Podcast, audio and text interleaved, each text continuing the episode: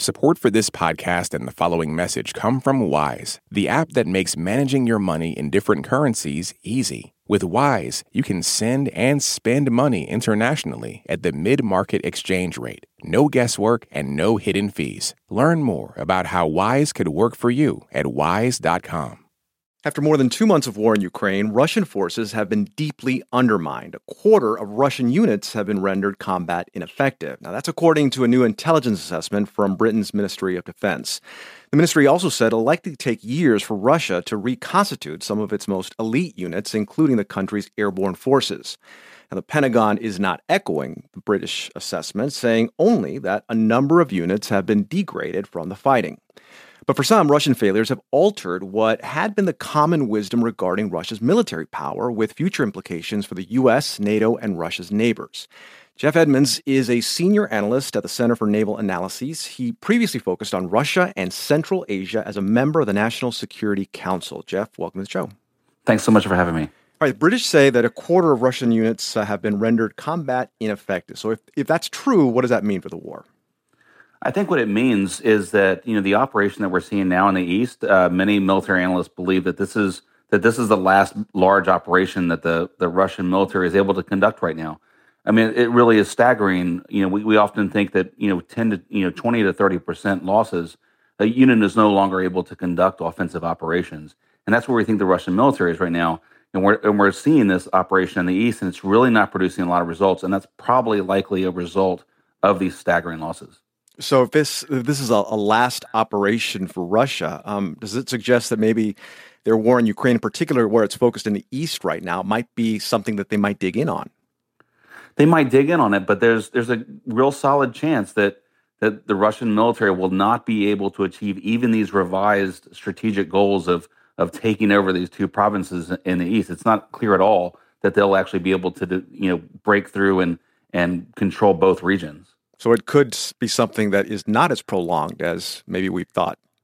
It may not be. I mean, it, one big question is what do the Ukrainians want to do? Do they want to try to push the Russians completely out of the east, um, or do they want to just push the Russians back to you know kind of where they were when when they came into this conflict, which would actually be a staggering defeat for the Russians? But if okay, so Russia still has missiles and, and rockets. So couldn't Russia just still pummel cities in in Ukraine and, and, maybe force these places to surrender, even if its troops can't hold the ground? It can still target cities. One, it, it's it's you know fairly low on on its its um, reserve of long range strike systems. And two, you know, the more the Ukrainians push them back from the cities, the less range their artillery has to actually target those cities. So they can't maintain that indefinitely if they're not close to the cities. My uncle um, Jeff was a Marine, and he would always say that a war is won once the boots are on the ground, won or lost. Is is that something that kind of holds water in this case?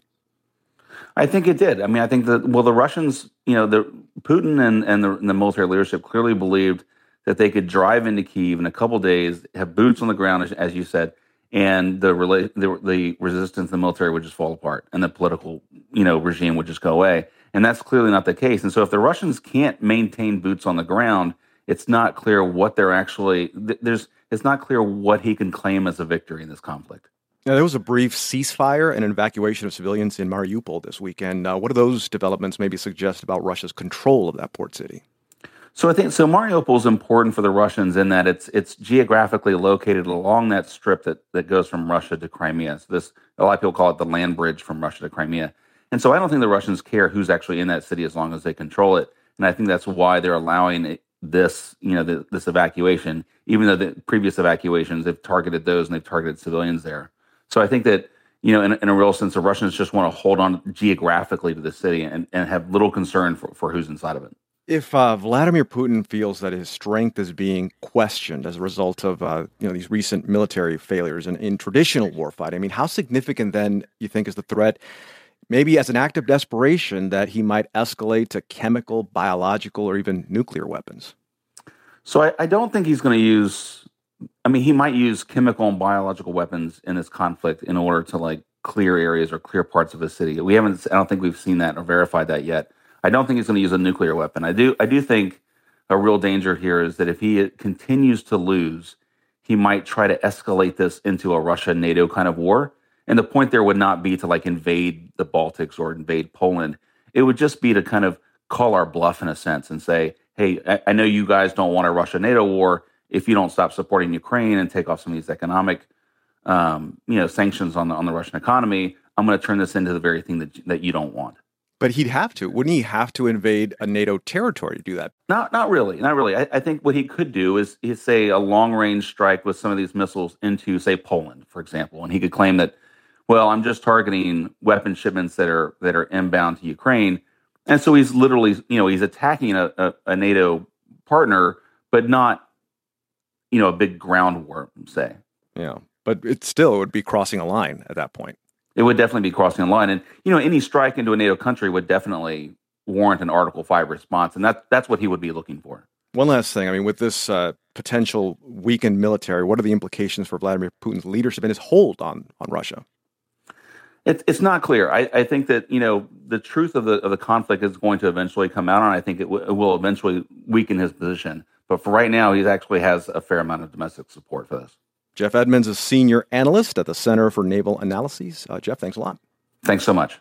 This message comes from NPR sponsor Shopify, the global commerce platform that helps you sell and show up exactly the way you want to. Customize your online store to your style. Sign up for a $1 per month trial period at shopify.com/npr. This advertisement comes from our paid sponsor Fundrise. High interest rates mean that real estate assets are available at a discount compared to previous valuations. The Fundrise flagship fund plans to expand its billion dollar real estate portfolio over the next few months. Add the Fundrise flagship fund to your portfolio at fundrise.com/npr. Carefully consider the investment objectives, risks, charges, and expenses of the fund before investing. Read the prospectus at fundrise.com/flagship. Humans are kind of overrated. Over on Shortwave, a science podcast, we're only kind of kidding. We're bringing you the wondrous world of animal science to your daily life. From queer animal love stories to songbird memories, we're showing you how critter knowledge informs human science. Listen now to Shortwave, a podcast from NPR.